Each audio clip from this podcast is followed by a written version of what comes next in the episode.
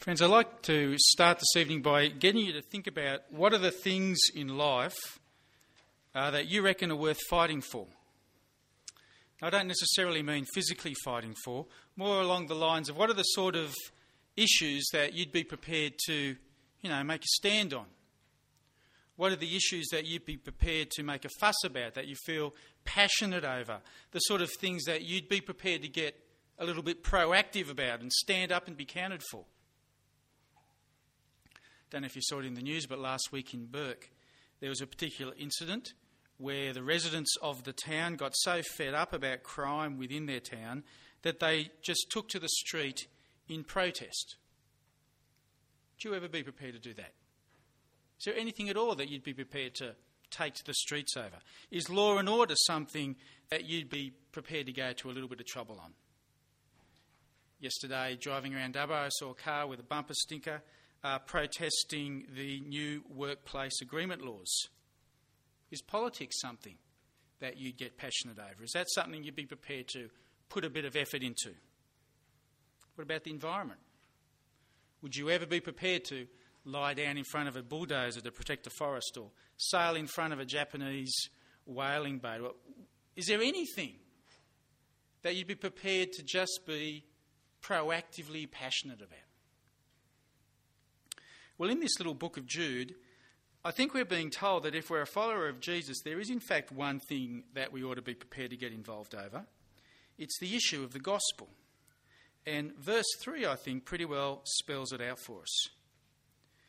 Dear friends, although I was very eager to write to you about the salvation we share, I felt I had to write and urge you to contend for the faith.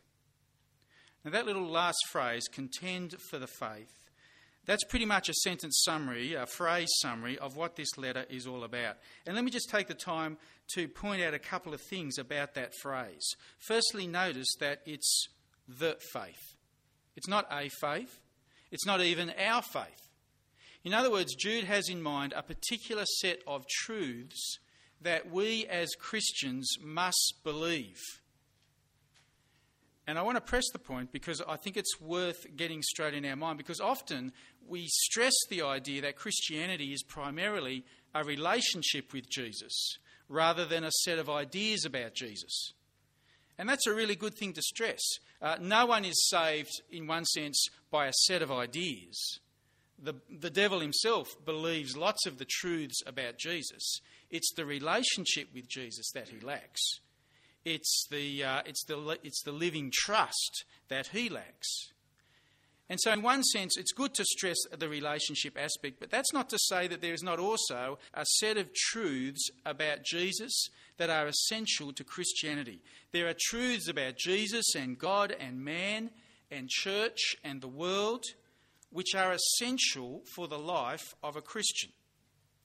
And if we get those truths wrong, what we end up with is a misplaced trust. We have a faith, but it's not the faith. Now, Jude doesn't actually here specify what the truths are involved in this, the faith.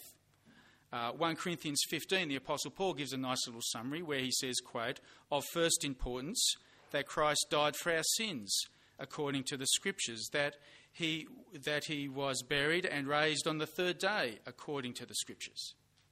They're some of the sort of things that we really must believe. And if we don't get those sort of things straight, Jude is saying, if we don't get those things right, we are not in the faith. It has to be preserved. Indeed, it has to be con- con- uh, uh, uh, contended for, which is the second thing I'd like you to note, because it's a very, very proactive word that he's using here. It means to go on the front foot. It means to defend, it means to promote, it means to fight for, it means to strive for, it means to contest and grapple for. The word that he actually uses was used to describe contests amongst the gladiators. And so if you've ever seen the movie Gladiator with Russell Crowe, wrestling and struggling to overcome and prevail and to be the victor, that's what Jude's got in mind here as he urges his readers to contend for the faith. He wants his readers to passionately struggle for it. He wants his readers to promote it. He wants his readers to, to defend the faith and champion the cause of the faith. that correct set of truths about Jesus and God and us and life. And you see, having really sort of thrown down that challenge, the way the, the letter works is that he basically works through who should do this contending, why they should do it, and how they should do it. That's pretty much the ebb and flow of the letter. Firstly, it's the who, and for this we need to backtrack to verse one. Jude, a servant of Jesus Christ and a brother of James, to those who have been called, who are loved by God the Father and kept by Jesus Christ. And just briefly in passing, uh, notice that Jude identifies himself as the brother of James. James is most likely there a reference to Jesus' physical brother, uh, James, who along with Peter became one of the main leaders of the early church. If that's the case, Jude is also a brother of Jesus. But he doesn't call himself that. He calls himself a servant of Jesus. It's a measure of his reverence for Jesus Christ. The thing I'd really like you to note in verse one very simply is, who's he writing to? He's writing to those who have been called, loved and kept. Terrific words, which we're going to come back to at the end of the talk. But very simply, he's writing to Christians, isn't he? It's a very generalised audience that he's got in mind here. Hey, it's an audience like us. It's like evening church, people who have been called and loved and kept by God. All of which means that when, in verse three, Jude says to contend and struggle and defend and fight for the faith, well, if you're a Christian, God's saying that to you this evening. This is not a word to the full-time gospel workers or the missionaries amongst us. Uh, the who of contending for the faith is all of us. And why would that be? What is so cru- why is it so crucial that it should involve all of us? Well, he actually gives two, re- two reasons. The first one is to do with the preciousness of the faith. Verse three again, this time going right through to the very end. Dear friends, although I was very eager to write to you about the salvation we share, I felt I had to write and urge you to contend for the faith that was once for all entrusted to the saints. Notice the way that verse, especially the end of it, really brings out how treasured and special the faith is. These are truths that have been entrusted to us, entrusted to the saints, entrusted to Christians. It's quite a technical word. It's the idea of having a family heirloom passed down to you. We're talking about a really valuable gift here that has been granted to you. Some translations put it as uh, delivered to the saints. But it's delivered in the sense of certified, hand, hand-delivered, uh, special courier delivered. You need to sign for this type of delivery. This is something so special, so important, that you don't just trust it to the general post, especially because it's once for all entrusted. In other words, we're dealing here with a set of truths, we're dealing here with a gospel that never becomes obsolete. It will never be superseded. It will never be outdated. Man, that makes it very, very precious. I mean, I pay enough for computers and computer software, which gets superseded in, in two days. How much more valuable is this? It will never stop being relevant. The faith is never obsolete. But if that wasn't reason enough, there's a second reason why we need to contend for it. Because it's not just precious. It actually also needs to be protected. Verse four. For certain men whose condemnation were written about long ago have secretly slipped in among you. These are godless men who changed the grace of our God into a license for immorality and denied Jesus Christ, our only sovereign and Lord. At the time of Jude, uh, false teachers have obviously wormed their way even into the churches. He describes them as secretly slipping among you. It's sort of an image of a slithering snake just sort of sliding in next and amongst us all, spreading dangerous lies about the fact that we're saved by the grace of God, so it doesn't really matter if we sin, you're going to be forgiven. Telling dangerous lies that deny that Jesus is our sovereign and our Lord. Dangerous lies that say you can have him for your saviour, but you don't have to obey him as your master. And it's at this point that Jude launches into a scathing attack on these false teachers. It goes all the way through to verse sixteen. And amongst other things, in verses eight to ten, he describes them as abusive, slanderous, unreasonable animals. In verse twelve, he describes them as blemishes on their love feasts. Uh, the original is actually deliberately gross. They are pus-filled, festering acne that is polluting their food. They are described in the same verse as shepherds who sit down to stuff their face while the sheep that they're looking after are being ravished. They are clouds without rain. They are trees without fruit. They look promising. They deliver nothing. It is a savage picture. It gets worse as he describes what God's going to do to them. And he heaps up all these examples about how God has struck down and destroyed evil people in the past. In verse five, he talks about how God judged the wicked people at the time of the Exodus. In verse seven, he reminds them of how God judged the wicked people of Sodom and Gomorrah. Cain gets a mention. Balaam gets a mention. He even starts pulling in examples that aren't even in the Bible. That one in verse six about angels getting kicked out of heaven, that's not actually in the Bible. It comes out of another Jewish writing. The one in verse nine about the archangel Michael arguing uh, with Satan over the body of Moses. That's a little weird, and it's another example not in the Bible, it's out of Jewish tradition. Now, the detail of some of those stories, it's lost now, and so we've got to fill in the blanks a little bit about what he's getting at. But you don't need any guesswork to really see the point that he's pushing here. He's piling story upon story upon story, which they would be familiar with, so as to simply make the point that these teachers are evil, immoral people, and come time they're going to face the full fury of the anger of God. Not politically correct. But again, it is a measure of the value of the faith. Again, it's the measure that the, that the gospel is precious, delivered once for all to the saints, but it's in need of protection because false teachers abound, even inside churches. Which leads to the next big question. Well, how do we do that? How do we contend for the faith? Given that it's precious, given that it's in need of protection, how are we to go about doing it? Well, from verse seventeen on, Jude offers three very practical how-tos.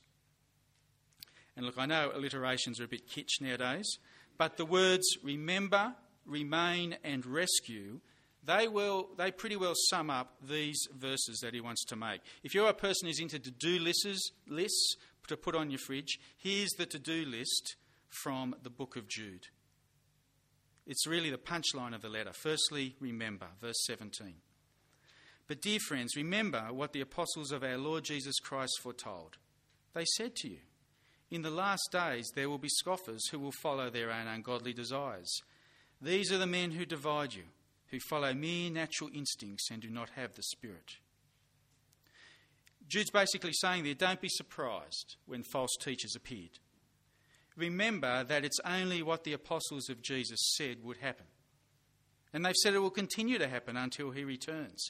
That phrase in verse eighteen about the, in the last days, that's a reference to the time period, the last days in the New Testament, is the time period between when Jesus first came and when he will return. We are in the last days now. Jude was in the last days when he wrote this letter. And he's saying, look, during this time, before Jesus come back, comes back again, just don't be surprised.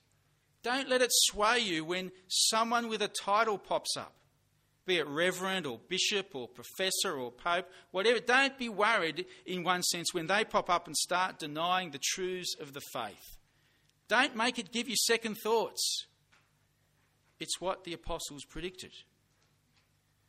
Perhaps that old uh, motto of the Scouts, be prepared, is pretty much what he's getting at here. Contend for the faith by being prepared for trouble. Expect false teachers to come along. Get ready for them. Because remember, it's exactly what the apostle said had happened. But as well as remember, there's also remain. That is, remain in the faith yourself. Verse twenty. But you, dear friends, build yourselves up in your most holy faith and pray in the Holy Spirit. Keep yourself in God's love as you wait for the mercy of our Lord Jesus Christ to bring you to eternal life. Now, I'd like you to notice the onus on us doing this for ourselves. He doesn't say, be built up by others. He says, build yourself up. He writes, keep yourselves in God's love. There's a real onus on us putting in the hard yards for ourselves. In other words, if we're going to contend for the faith, we need to make sure that we don't desert it ourselves. And we need to foster our own Christian life. We need to be taking time to read God's word and to talk with God in prayer, to be constantly reminding ourselves about God's love for us. We must not just come to church or a small group to be built up. As terrific as those things are, we need to take responsibility for ourselves.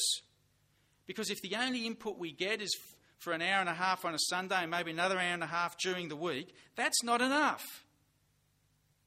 Only children have to have their food prepared for them all the time. Part of growing up, part of being an adult, is being able to prepare your own meals. And you see, we need to take responsibility for ourselves, and we need to be working really seriously on our own Christian life so that we'll be able to contend for the faith. Because there's no way you're going to contend for the faith if you don't first remain in it yourself. And when it comes to remaining in the most holy faith, I'm telling you, the buck stops with you to build yourself up with. Mind you, that doesn't mean we shouldn't be concerned for others, which brings us to the third how-to, the one of rescue, verse twenty-two. Be merciful to those who doubt, snatch others from the fire and save them. To others show mercy mixed with fear, hating even the clothing stained by corrupted flesh. Now, I'd be lying if I was saying if I said that everything about that verse was straightforward. Uh, it's a little tricky, but the main point's pretty clear. Contend for the faith by rescuing others to the faith. That when we so sense the preciousness of the gospel, when we are so taken by the urgency and the seriousness of false teaching all around, that will, that will move us to be proactively working to help rescue and save other people. And Jude is telling us to do it very, very carefully. When you go out into the world to help save people from the world, you need to do it very, very carefully. In his words, show mercy mixed with fear, hating even the clothing stained with corrupted flesh. I think it's reflecting the care we need to exercise so that we ourselves will not be led away when we get alongside other people who don't know Jesus. Perhaps again it's touching down on the previous idea of putting in the hard yards so that we ourselves remain in the faith, so that we recognise when we might be drifting. Uh, it's a bit like when you go on an aeroplane trip, you know, and the flight attendant, at the beginning, they're running through all the, the safety routines, and they tell you that if you're there and you're looking after small children, and uh, if an oxygen mask comes down, they always tell you to make sure that the mask is secured on yourself first before you turn to help your children. Now, that's not a selfish thing that they're telling you. It's a very wise thing, because you're not going to be a help to anyone if you've already passed out. So snatching others from the fire, save them, show mercy, sure, but mercy mixed with fear. For as we mix with the world, we need to make sure that the world itself doesn't drag us under. All of which makes for pretty dramatic reading when you think about it, doesn't it? I mean, think about the lay of the land here.